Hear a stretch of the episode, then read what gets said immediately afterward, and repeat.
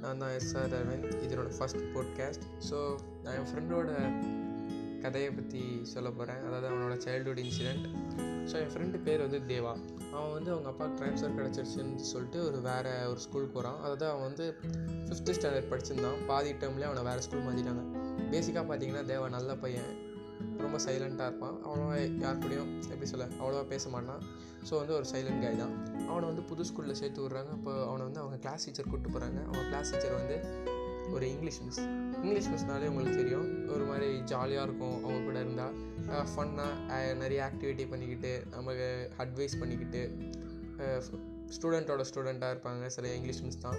So எனக்கு அப்படி சொன்னோடனே எங்கள் இங்கிலீஷ் மிஸ் தான் ஞாபகம் வராங்க. அதுக்கப்புறம் தேவா வந்து அவங்க இங்கிலீஷ் மிஸ் கூட்டிகிட்டு போய் அவனை வந்து ஒரு பெஞ்சில் உட்கார வைக்கிறாங்க. தேவா ஹைட்டுனால அவனை லாஸ்ட் பெஞ்சில் உட்கார வைக்கிறாங்க. ஸோ வந்து பாதி டைம் கழிச்சு தானே வந்திருக்கான். நம்ம ஸ்கூலில் நடத்துனது மேக்ஸு இங்கிலீஷு எல்லா சப்ஜெக்டும் வந்து அவனுக்கு தெரியணும்னு சொல்லிட்டு கிளாஸ் லீடர் நீங்கள் நினைக்கிறது உண்மை தான் கிளாஸ் லீடர் வந்து ஒரு பொண்ணு. கிளாஸ் லீடர் வந்து அவன் பக்கத்தில் உட்கார வைக்கிறான். ஒரு பாய் லீடர் ஒரு கேர்ள் லீடர் இருக்கும்போது அவளை கேர்ள் லீடர் உட்கார வைக்கிறாங்க. அவள் பேர் வந்து ஸ்ரீ. ஸோ ஸ்ரீயை வந்து அங்கே உட்கார வைக்கிறாங்க. பார்த்தீங்கன்னா இப்போ வந்து ஸ்ரீ வந்து ரொம்ப நல்லா படிக்கிற பொண்ணு ரொம்ப அழகான பொண்ணு ரொம்ப நல்ல பொண்ணு. ஸோ வந்து அவளை வந்து அங்கே உட்கார வைக்கிறாங்க. ஆனால் வந்து ஸ்ரீ வந்து கொஞ்சம் ஹைட்டு கம்மி.